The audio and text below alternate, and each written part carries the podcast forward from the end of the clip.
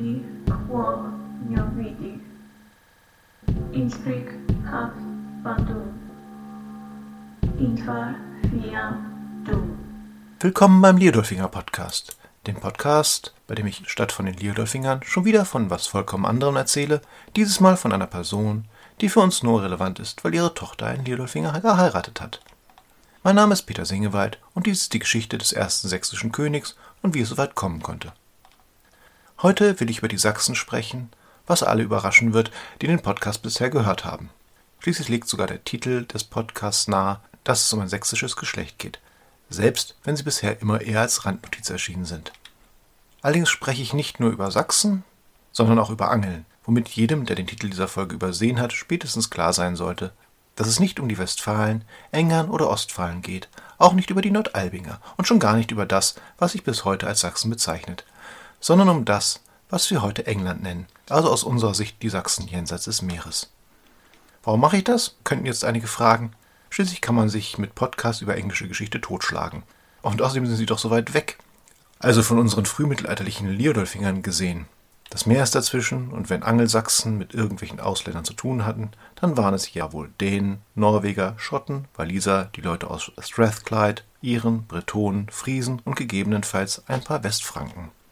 Abgesehen davon, dass viele dieser Völker sich nicht als solch gesehen hätten, besonders die Waliser hätten ein paar ernste Worte darüber verloren, als unterschiedliche Königreiche gesehen zu werden, vergisst man immer gerne, dass die Welt des Frühmittelalters dichter vernetzt war, als uns Serien, Filme und sogar der Schulunterricht weismachen wollen, wenn man in der Schule im Frühmittelalter tatsächlich über mehr als nur Karl den Großen etwas hört.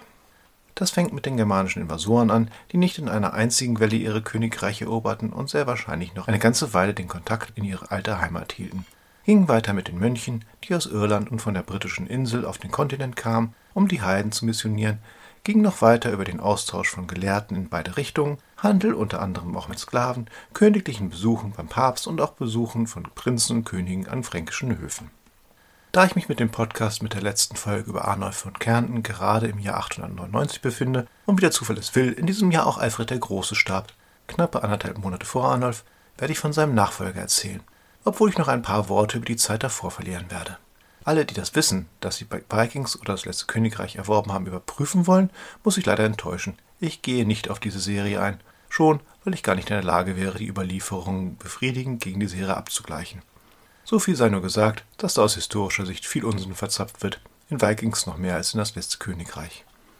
Aber fangen wir erst einmal mit der Vorgeschichte an. Auf Seite der Angelsachsen haben wir zwei große Player auf der Insel, die für uns in dieser Folge von Bedeutung sein werden. Das ist zum einen Merzien, welches eine von Angeln besetzte Mark war, daher der Name, und fast 300 Jahre lang die Vorherrschaft über die anderen Königreiche behaupten konnte. Wir haben Wessex, welches ursprünglich nicht ganz so bedeutend war. Dann geschahen zwei Dinge. Zum einen wurde Ethelwulf König von Wessex und zum anderen verlor Merzien langsam seine Vormachtstellung, was direkt dazu führte, dass es dem Ansturm der Wikinger nicht standhalten konnte und sein Königshaus unterging. Ethelwulf von Wessex hatte vier Söhne, Ethelbald, Ethelbert, Ethelred und Ethel, äh, Alfred. Die so präsente Silbe Ethel in fast allen Namen bedeutete edle Familie, was sich auch in der Bezeichnung Etheling findet, was wiederum einen Prinzen bezeichnet. Was diese Silbe auch wieder schön zeigt, ist das Namensmuster in germanischen Namen, an denen man die Familienzugehörigkeit zum Teil erkennen kann. Außerdem zeigt es, dass der vierte Sohn aus der Rolle fällt. Ethelwulf sorgte vermutlich bei all seinen Söhnen für eine anständige Bildung, aber Alfred nahm er sogar mit nach Rom, wo er allerdings nicht, wie die angelsächsischen Chroniken behaupteten, zum König geweiht wurde. Irgendeine Weihe fand wohl statt, aber die Königsweihe dürfte reine Propaganda der angelsächsischen Chronik sein. Man könnte jedoch auch vermuten, dass er als Reservesohn von Reservesöhnen eigentlich für eine geistliche Laufbahn vorgesehen war und die Weihe schon in diese Richtung weisen sollte. Nach Ethelwulfs Tod regierten Alfreds ältere Brüder, einer nach dem anderen, zum Teil sogar gleichzeitig. Einer als König von Wessex, der andere als Unterkönig von Kent, welches abhängig von Wessex war. Wie sich sehr schnell herausstellte, diente die Position auch als Vorbereitung für die Herrschaft in Wessex. Vermutlich dank der Wikinger, die sich nach der Unterwerfung von Merzien schließlich auch Wessex zuwandten, traten relativ schnell mehrere Erbfälle in der Familie ein, da die Schlachten gegen die Skandinavier nicht so gut verliefen. Schließlich war es an Alfred, König zu werden. Seine Regierung begann nicht so ruhmreich. Nach den ersten Rückschlägen reorganisierte er jedoch die Landesverteidigung und schlug die Wikinger zurück. Unter anderem begann er die Fürth zu organisieren, quasi die Wehrpflicht, die bei jedem freien germanischen Krieger von alters her bestand und baute sie auf ein Rotationsprinzip um, sodass ihm jederzeit Männer zur Verfügung standen, auch wenn für einen Teil die Kriegssaison bereits beendet war. Wichtiger in unserem Zusammenhang ist jedoch, dass er auch begann, alte Befestigungen wiederherzustellen, Städte selbst zu befestigen und neue Festungsanlagen zu bauen, um Flüsse zu kontrollieren, ein Netzwerk von Schutzorten für seine Bevölkerung zu schaffen, kleinere Truppenverbände über einem Land vorhalten zu können und auch ein Frühwarnsystem bereitzustellen. Die Idee ist ihm vermutlich nicht von alleine gekommen, sondern er hat sie, wie man annimmt, von einem Besuch im Westfränkischen Reich bei Karl dem Kahlen mitgebracht. Denn man war bei den Westsachsen durchaus bemüht, gute Beziehungen zum Festland aufzubauen, auch weil die Nähe zum karolingischen Hof Prestige bedeutete. So hatte Ethelwulf nach dem Tod von Alfreds Mutter Osburh Judith, die Tochter Karls, geheiratet. Und dieses Prestige war anscheinend so wichtig, dass nach Ethelwulfs Tod Alfreds Bruder Ethelbald seine Stiefmutter heiratete, was sich nicht nur ein wenig, sagen wir mal, problematisch anhört, sondern auch gegen die damaligen Sitten verstieß. Schließlich wurden selbst Pate und Patenkind als so sehr verwandt angesehen, dass eine Ehe zwischen ihnen in Zucht gleichkam. Als auch Ethelbald starb, war Judith vermutlich 17 Jahre alt und hatte noch einiges vor sich. Unter anderem setzte sie noch bald wie den Zweiten in die Welt, der später Alfreds Tochter Elfred heiratete. Man könnte das Gefühl bekommen, dass das Verhältnis zwischen den Westfranken und den Westsachsen an einigen Stellen vielleicht etwas zu eng war. Allein über Alfred könnte man mehrere Podcast-Folgen aufnehmen. Man könnte eine eigene Podcast-Folge über das Grab von Alfred machen, aber davon gibt es ausreichend, auch wenn die meisten auf Englisch sind. Heute soll es stattdessen um Alfreds beiden wichtigsten Kinder gehen also wichtig im Rahmen dieses Podcastes. Denn Ethel Gifu, seine zweite Tochter, wurde Äbtissin von Shaftesbury und Elfrith heiratete, wie schon erwähnt, bald wie den Grafen von Flandern. Sie waren daher auch nicht ganz unbedeutend. Auf jeden Fall starb Alfred, den man später den Großen nannte, am 26. Oktober 899 mit ungefähr 50 Jahren. 899 scheint ein gutes Jahr zum Sterben bedeutender Könige gewesen zu sein. Sein Erbe war sein Sohn Edward.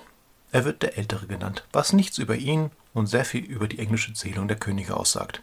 Denn obwohl es nach der Eroberung Englands durch die Normannen ebenfalls Edwards gab, wird erst bei diesen mit einer Zählung begonnen, so dass die Edwards vor 1066 durch ihre Beinamen zu unterscheiden sind. Im Fall unseres Edwards ergibt es sogar soweit Sinn, dass er letztlich nicht König von ganz England war, nur der Vollständigkeit halber seien noch die beiden anderen pränormannischen Edwards genannt, die da wären Edward der Märtyrer und Edward der Bekenner. Cognomia, die Muse der Beinamen, war ihnen gnädiger als unserem Edward oder auch so manchem Karl. Während Edward lange von der Forschung als ziemlich unbedeutend betrachtet wurde, hatte seine ältere Schwester Ethelflaed in einigen Kreisen einen nahezu legendären Ruf. Von den meisten Versionen der angelsächsischen Chronik wird sie jedoch vernachlässigt und historische Aussagen über sie finden sich eher in walisischen und irischen Quellen, sowie den Überbleibseln dessen, was ins märzische Register einfloss. Ethelflaed war Mitte der 880er mit Ethelred verheiratet worden, der das nicht von den Wikingern beherrschte Restgebiet als Fürst Merziens regierte. Bereits vor 890 zeichnete sie Urkunden zusammen mit ihrem Mann, was in Wessex nicht vorgekommen wäre, und ihren Einfluss zeigte. Auch wurden Münzen im Namen beider Herrscher geschlagen. Dies ging bis 903. Anschließend war Ethelred anscheinend so krank, dass er quasi keinem Regierungsgeschäft mehr nachging und Ethelflaed mehr und mehr in den Vordergrund trat. Die angelsächsischen Quellen gestehen ihr wenigstens einmal zu, dass sie ein Heer angeführt hat, aber es ist anzunehmen, dass sie an mehr Schlachten teilnahm und spätestens nach dem Tod ihres Mannes 911 alleine die Verteidigung und sogar die Rückeroberung Merziens übernahm. Aber dazu kommen wir später noch einmal. Wir müssen schließlich auch noch Edward abholen, dem es immerhin fast gelang, ein gesamtenglisches Königreich zu schaffen, zumindest wenn man den angelsächsischen Chroniken glauben darf. Edward wurde um 874 geboren. Als ältester Sohn Alfreds wurde er 899 zum König der Angelsachsen gekrönt und erhielt erstaunlicherweise keinen Namen, der mit Ethel begann. Die Forschung vermutet, dass Edward eine Zeit lang nicht auf besten Fuß mit seinem Vater stand, da einige Siege, die er gemeinsam mit seinem Schwager Ethelred 893 und 896 gegen die Wikinger errang, keinen Einzug in die angelsächsischen Chroniken fanden, die zu diesem Zeitpunkt noch unter der Kontrolle von Alfred geschrieben wurden. Ein solcher Konflikt ist nicht unwahrscheinlich, wenn man sich ansieht, was auf dem Festland innerhalb der herrschenden Familien abging. Man war zwar immer wieder bereit, Verwandtschaft gnädig zu verzeihen, dies hat aber anscheinend niemand im 8., 9. und 10. Jahrhundert davon abgehalten, vorher zu intrigieren, Ländereien zu annektieren und auch mal Krieg gegeneinander zu führen. Edwards Herrschaftsbeginn hatte gegenüber dem von Alfred einen entscheidenden Vorteil. Sein Vater hatte bereits alle nötigen Reformen durchgeführt, damit Wessex die Vormachtstellung in England behaupten und sogar ausbauen konnte. Er besaß ein wehrfähiges Heer und intakte Verteidigungsanlagen, die Verwaltung funktionierte und mit Mertien stand Wessex, ein Verbündeter, zur Seite, der vielleicht nicht begeistert in seiner Rolle als Juniorpartner war, aber wenigstens auch kein Krieg beginnen würde. Trotzdem begann seine Regierung gleich mit einem Bürgerkrieg. Denn während die Söhne von Alfreds Brüdern zur Zeit von dessen Thronbesteigung noch zu jung gewesen waren, um Anspruch auf die Krone zu erheben, besaßen sie jetzt einen wohl ebenso guten Anspruch auf die Herrschaft wie ihr Vetter Edward.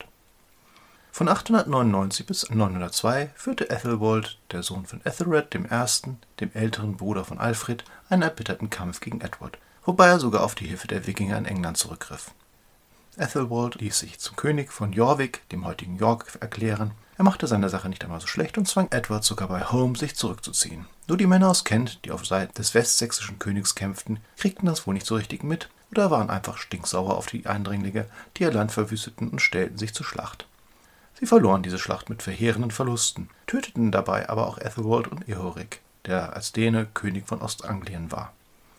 Die Chronisten lasteten Edward diese Niederlage als Fehler an, was ihm aber vermutlich herzlich egal sein konnte, da sein zu diesem Zeitpunkt gefährlichster Gegner nicht mehr lebte. Eine andere Bedrohung waren natürlich die Wikinger selbst, beziehungsweise die Königreiche, die sie gegründet hatten. Zu diesem Zeitpunkt herrschten sie über Ostmerzien, Ostanglien und Nordumbrien. Gegen letztere gelang jedoch dem vereinten Heer von Wessex und Merzien ein entscheidender Sieg im Jahr 910, womit auch an dieser Grenze erst einmal ein wenig Ruhe einkehrte, was den Angeln und Sachsen die Muße und Zeit gab, ihre Verteidigung zu verstärken und zum Angriff überzugehen. Der Tod Ethelreds von Merzien nach langem Siechtum im Jahr 911 hätte hier vielleicht einen Stein ins Getriebe werfen können, aber Ethelflaed führte jetzt die Merzier als ihre Lady, ohne dass sie dabei auf Widerstand gestoßen zu sein schien. Weil diese schon irische Quellen bezeichnen sie sogar als Königin, was sich jedoch nicht bestätigen lässt. Vermutlich erschienen sie den Königen außerhalb ihrer eigenen Herrschaft als ebenbürtig oder sogar höher gestellt, was ihr ein entsprechendes Ansehen einbrachte. Immerhin erkannten einige walisische Könige sogar ihre Oberherrschaft an, was Edward zu diesem Zeitpunkt nicht gelang. Der einzige Widerstand gegen ihre Herrschaft kam daher aus ihrer eigenen Familie.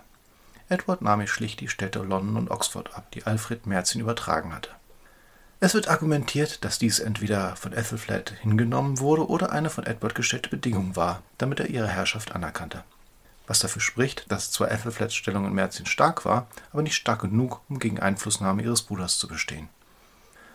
Auf jeden Fall war sie es, die den Krieg schließlich in die von den Nordmännern kontrollierten Gebiete trug. Nachdem sie mehrere Festungen gegen die Wikinger in England gebaut und verstärkt und zwischendurch im Jahr 914 noch eine Invasion von Wikingern aus der Bretagne abgewehrt hatte, eroberte sie 917 Derby zurück, eines der Five Shires, die die Eroberer Merzien abgenommen hatten. Damit war die Einheit Ostmerziens gebrochen und das Gebiet verlor an Bedrohlichkeit.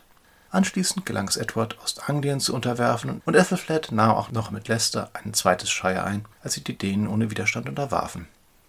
Besonders interessant ist das, was daraufhin geschah. Die Dänen von York boten Ethelflaed ihre Unterwerfung an. Nicht Edward, Ethelflaed.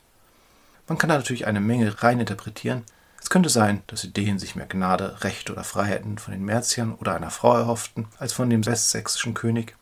Es ist auch möglich, dass sie sich von ihrer Hilfe gegen die Norweger aus Irland erhofften, also die Norweger, die Teile Irlands erobert hatten, sonst wären es ja streng genommen Iren mit norwegischem Migrationshintergrund. Es kann aber auch sein, dass sie Ethelflaed schlicht als die größere Gefahr betrachteten. Leider starb sie am 12. Juni 918, sodass es nicht mehr dazu kam. Wenigstens war ihr jüngerer Bruder Edward zu dieser Zeit zu Besuch, sodass sie im Kreis ihrer Familie starb.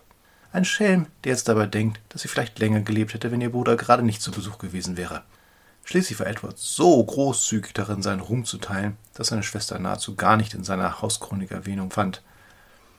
Ethelflaeds Nachfolge als Lady of Mercia trat ihre Tochter Elfin an aber bereits ein halbes Jahr später setzte Edward sie ab und übernahm selbst die Herrschaft über Merzien, was den Merziern nicht gefiel. Sie drückten dies auch noch bis kurz vor Edwards Tod mit einer Rebellion gegen ihn aus. Insgesamt ist fraglich, wie gut sich Merzien der westsächsischen Herrschaft unterordnete, vor allem in der Zeit, als Ethelflaed noch lebte. Für den übergreifenden Herrschaftsanspruch Alfreds und Edwards muss es auf jeden Fall immer recht ärgerlich gewesen sein. Aber auch das wird wahrscheinlich nur einen schwachen Ausschlag in Edwards Genugtuung verursacht haben, da er nun der angelsächsische König war, der der Vereinigung der englischen Königreiche am nächsten kam. Was aus Elfin wurde, ist nicht klar. Sie könnte ins Kloster gegangen sein, auch ist es möglich, dass sie die Ziehmutter König Edwigs wurde oder dass sie eines unnatürlichen Todes starb, als sie sich mit dem dänischen König vermählen wollte, wobei letzteres das Unwahrscheinlichste zu sein scheint. diesem Zeitpunkt war Edward in seiner zweiten Ehe. Seine erste Frau Egwin war vermutlich bereits 899 gestorben. Mit ihr hatte er zwei Kinder, unter anderem den späteren König Ethelstan, der zuerst am westsächsischen Hof aufwuchs, aber um die Zeit, als Edward seine zweite Frau heiratete, an den merzischen Hof wechselte, wo er von nun an erzogen wurde. Die Gründe für diesen Wohnortwechsel des offensichtlichen Thronerbens sind nicht ganz klar, zumal es so aussieht, als wenn bereits Alfred Ethelstan durch eine Weihe als Nachfolger seiner Linie designiert hatte. Es gibt die Vermutung, dass Edward plante, ihm Merzien zu übergeben, sobald der Erbfall eintrat, es könnte auch bereits Alfreds Idee gewesen sein, um die beiden Reiche enger aneinander zu binden. Es gibt aber auch die Überlegung, dass Edwards zweite Frau, Ealhswith, ihn vom Hof entfernen wollte, um ihren eigenen Nachkommen bessere Chancen einzuräumen. Zumindest unterstützte sie ihren Sohn gegen ihren eigenen Ehemann. Auf jeden Fall war Edward seinem Ziel eines geeinten Reiches ein gutes Stück näher, nachdem er Merzien übernommen hatte. Er setzte die Eroberung der Wikingergebiete fort, was er selbst eher als Rückeroberung betrachtet haben dürfte. Leider wiederholten die Wikinger in York das Angebot der Unterwerfung, das sie Ethelflaed gemacht hatten, Edward gegenüber nicht. Nordumbrien blieb unabhängig. Trotzdem macht es den Eindruck, als hätte Edward um 920 über alle Gebiete südlich der Humber geherrscht, auch wenn für Lincoln noch eigene Münzen nachgewiesen werden können. Sogar drei walisische Könige, die bisher Ethelflaed Treue geschworen hatten, übertrugen ihren Eid nun auf Edward. In seiner Herrschaft scheint Edward den Prinzipien seines Vaters gefolgt zu sein, er baute, genau wie seine Schwester, die Infrastruktur an Burgen und Wehrstätten aus, förderte Bildung und Kultur, auch im Recht baute er auf Alfreds Grundlagen auf. Interessanterweise setzte er durch, dass der Schwur als Zeugnis gegen Meinheit nicht mehr genügte und ersetzte ihn durch den Gerichtskampf. Ob das nun besser oder schlechter ist, mag man diskutieren, aber diese Rechtsgrundlage hielt sich noch lange im englischen Recht. Nach 920 unterwarfen sich angeblich alle Völker des Nordens Edwards Herrschaft, das heißt Nordumbrier, Schotten und die Menschen von Strathclyde, dies bedeutete nicht, dass sich das englische Königreich auch in diese Gebiete erstreckte, es hieß nur, dass sie ihn als obersten König anerkannten. Wie weit dies jedoch der Wahrheit entspricht, bleibt zu sehen, denn die Quellenlage dafür ist denkbar dünn, vor allem weil Edward gar nicht die Möglichkeiten gehabt hätte, all diesen Völkern seinen Willen aufzuzwingen. Die späteren Chroniker betrachteten Edward als weniger kultiviert als sein Vater.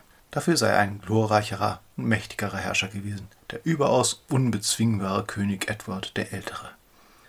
Trotzdem geriet er ein wenig in Vergessenheit, schon weil er das Pech hatte, dass sein Vorgänger Alfred als der Große betrachtet wurde und sein Nachfolger Ethelstan von vielen als einem Kaiser gleich. Zusätzlich war da auch noch seine Schwester Ethelflaed, die besonders in Merzien und vermutlich auch in Wales, Irland und einigen nördlichen Gebieten besser angesehen wurde. Und dann ist da auch noch die Quellenlage, die für England in vielen Belangen besser ist als auf dem Festland, aber gerade was die Primärquellen zu Edward angeht, ziemlich düster aussieht. Er starb am 17. Juli 924 und seine Nachfolge begann ähnlich chaotisch wie seine eigene Thronbesteigung. Was ihn aber gerade für die Liodolfinger so interessant macht, ist, dass sich mit dem Aufstieg Englands zu einem geeinteren Reich das Prestige, welches durch eine Ehe erlangt werden konnte, quasi umkehrte. Nun war es für die Karolinger und ihre Nachfolger von Vorteil, mit dem Haus Wessex verbunden zu sein. Und so heiratete Otto, der Jüngere, das heißt derjenige, der seinen Beinamen mit Alfred teilen sollte und der Sohn des ersten Liudolfingers mit Namen Heinrich war, Eadgith, Edwards Tochter, Schwester des ruhmreichen Königs Ethelstan, über den ich auch noch eine Folge machen werde. Damit endet die neunte Folge des Liodolfinger Podcasts. Sollte jemand sehnlichst auf diese Folge gewartet haben, tut es mir schrecklich leid, dass ich mir so viel Zeit gelassen habe. Tatsächlich geht in meinem Leben gerade so viel vor, dass ich schon stolz bin, sie überhaupt produziert zu haben. Wer schon einmal einen geskripteten Podcast gemacht hat, weiß, dass das ein wenig Arbeit sein kann, wenn man dazu auch noch recherchieren muss und ein langsamer Leser ist, muss man aufpassen, dass nicht der Rest des Lebens darunter leidet. Daher werde ich in Zukunft auf einen zweimonatigen Rhythmus umsteigen, um mein Leben ein wenig zu entspannen. Außerdem erkläre ich mit dieser Folge die erste Staffel dieses Podcasts für beendet und begebe mich damit in einen Hiatus bis mindestens Juli 2022. Bis zu einem Monat wusste ich noch nicht einmal, dass ich Staffeln habe. Ich hoffe, wir hören uns in der nächsten Staffel wieder, wenn es um ein Kind namens Ludwig, eine Fehde in Franken, die slawischen Stämme an der sächsischen Grenze und vieles mehr geht. Für Kritik, Kommentare, Fragen und Anregungen bin ich unter felslöser.gmail.com oder auf der Seite des Podcasts lierdolfinger.orfenier.de und auf Apple Podcasts zu erreichen. Damit eine schöne Zeit ohne einen Merseburger Zauberspruch. Sollte er euch fehlen, habe ich ihn in den Shownotes verlinkt, damit ihr ihn euch selber aufsagen könnt. Euer Liedolfinger.